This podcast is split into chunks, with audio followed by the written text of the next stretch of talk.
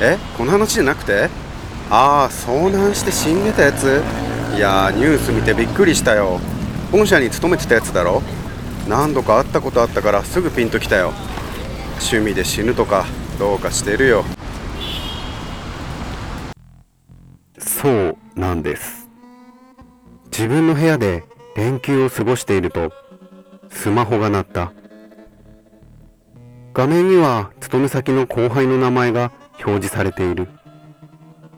もしもし声をかけても雑音しか聞こえない。強い雨のようなそんな音と風のような音。そしてかすかに声が聞こえる。え何？電波悪いの？もしもーし。その後輩はよく俺にいたずらを仕掛けてくる。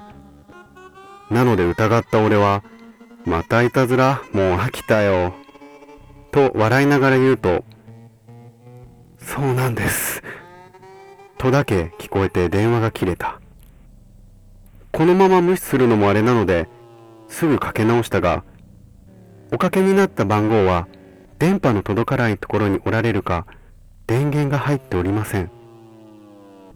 面倒だから放っておくか。それから数日後テレビを見ていると後輩が映っていた。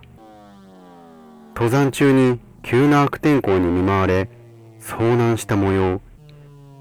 他の登山客に遺体が発見された。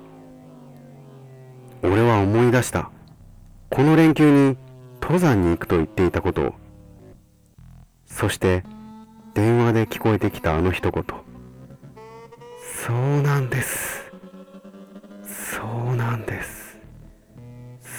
なんです。